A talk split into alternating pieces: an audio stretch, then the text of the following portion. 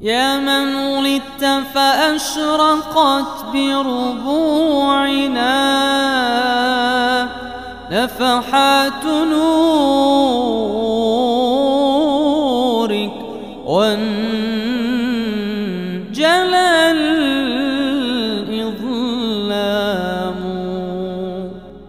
برنامج عطر السيرة النبوية من إعداد وتقديم محمود حمشو. الحلقة الخامسة عشرة. صفة الرسول صلى الله عليه وسلم في التوراة. عن عطاء بن يسار رضي الله عنه قال لقيت عبد الله بن عمرو بن العاص رضي الله تعالى عنهما فقلت أخبرني عن صفة رسول الله صلى الله عليه وسلم في التوراة. قال أجل. والله إنه لموصوف في التوراة ببعض صفته في القرآن. يا أيها النبي انا أرسلناك شاهدا ومبشرا ونذيرا وحرزا للأميين. أنت عبدي ورسولي سميتك بالمتوكل. ليس بفظ ولا غليظ ولا صخاب في الأسواق ولا يدفع السيئة بالسيئة ولكن يعفو ويغفر. ولن يقبضه الله حتى يقيم به الملة العوجاء أي ملة إبراهيم التي غيرتها العرب وأخرجتها عن استقامتها بأن يقولوا لا إله إلا الله يفتح الله به أعينا عميا وآذانا صما وقلوبا غلفا. قال عطاء ثم لقيت كعب الأحبار رضي الله عنه فسألته فما أخطأ في حرف وقد قيل في تفسير قوله تعالى الذي يجدونه مكتوبا عندهم في التوراة والإنجيل أنهم يجدون نعته يأمرهم بالمعروف وهو مكارم الأخلاق وصلة الأرحام وينهاهم عن المنكر وهو الشرك ويحل لهم الطيبات وهي الشحوم التي حرمت على بني إسرائيل والبحيرة والسائبة والوصيلة والحام التي حرمتها الجاهلية ويحرم عليهم الخبائث التي كانت تستحلها الجاهلية من الميتة والدم ولحم الخنزير ويضع عنهم إصرهم من تحريم العمل يوم السبت وعدم قبول دية المقتول وأن يقطعوا ما أصابهم من البول والله أعلم. ومن ذلك ما جاء عن النعمان السبائي رضي الله عنه وكان من أحبار يهود باليمن.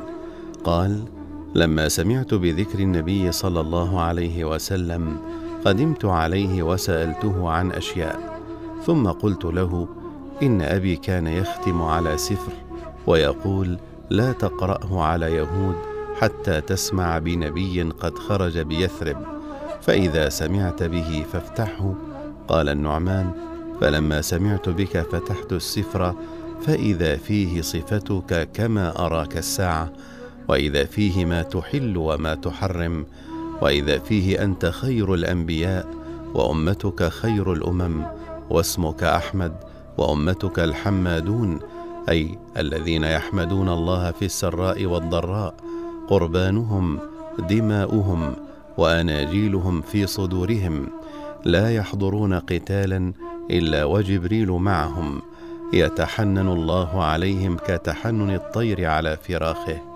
ثم قال لي يعني أباه إذا سمعت به فاخرج إليه وآمن به وصدقه. فكان النبي صلى الله عليه وسلم يحب أن يسمع أصحابه حديثه فأتاه يوما فقال له النبي صلى الله عليه وسلم يا نعمان حدثنا. فابتدأ النعمان حديثه من أوله. فرؤي رسول الله صلى الله عليه وسلم يبتسم. ثم قال أشهد أني رسول الله. والنعمان قتله الأسود العنسي الذي ادعى النبوة وقطعه عضوا عضوا وهو يقول إن محمدا رسول الله وإنك كاذب مفتر على الله. وذكر في التوراة في صفة أمته صلى الله عليه وسلم يوضئون أطرافهم ويأتزرون في أوساطهم يصفون في صلاتهم كما يصفون في قتالهم دويهم في مساجدهم كدوي النحل رهبان بالليل ليوث بالنهار وإذا هم أحدهم بحسنة فلم يعملها كتبت له حسنة واحدة وإن عملها كتبت له عشر حسنات وإذا هم أحدهم بالسيئة فلم يعملها لم تكتب وإن عملها كتبت عليه سيئة واحدة يأمرون بالمعروف وينهون عن المنكر ويؤمنون بالكتاب الأول والكتاب الآخر. وروى الإمام أحمد وغيره بإسناد صحيح قال قال الله تعالى لعيسى يا عيسى إني باعث من بعدك نبيا أمته إن أصابهم ما يحبون حمدوا وشكروا وإن أصابهم ما يكرهون صبروا واحتسبوا ولا حلم ولا علم. قال كيف يكون ذلك لهم ولا حلم ولا علم؟ قال الله أعطيهم من حلمي وعلمي. رضي الله عن أصحاب رسول الله. وصلى الله على سيدنا محمد وعلى آله وأصحابه أجمعين. برنامج عطر السيرة النبوية من إعداد وتقديم محمود حمشو.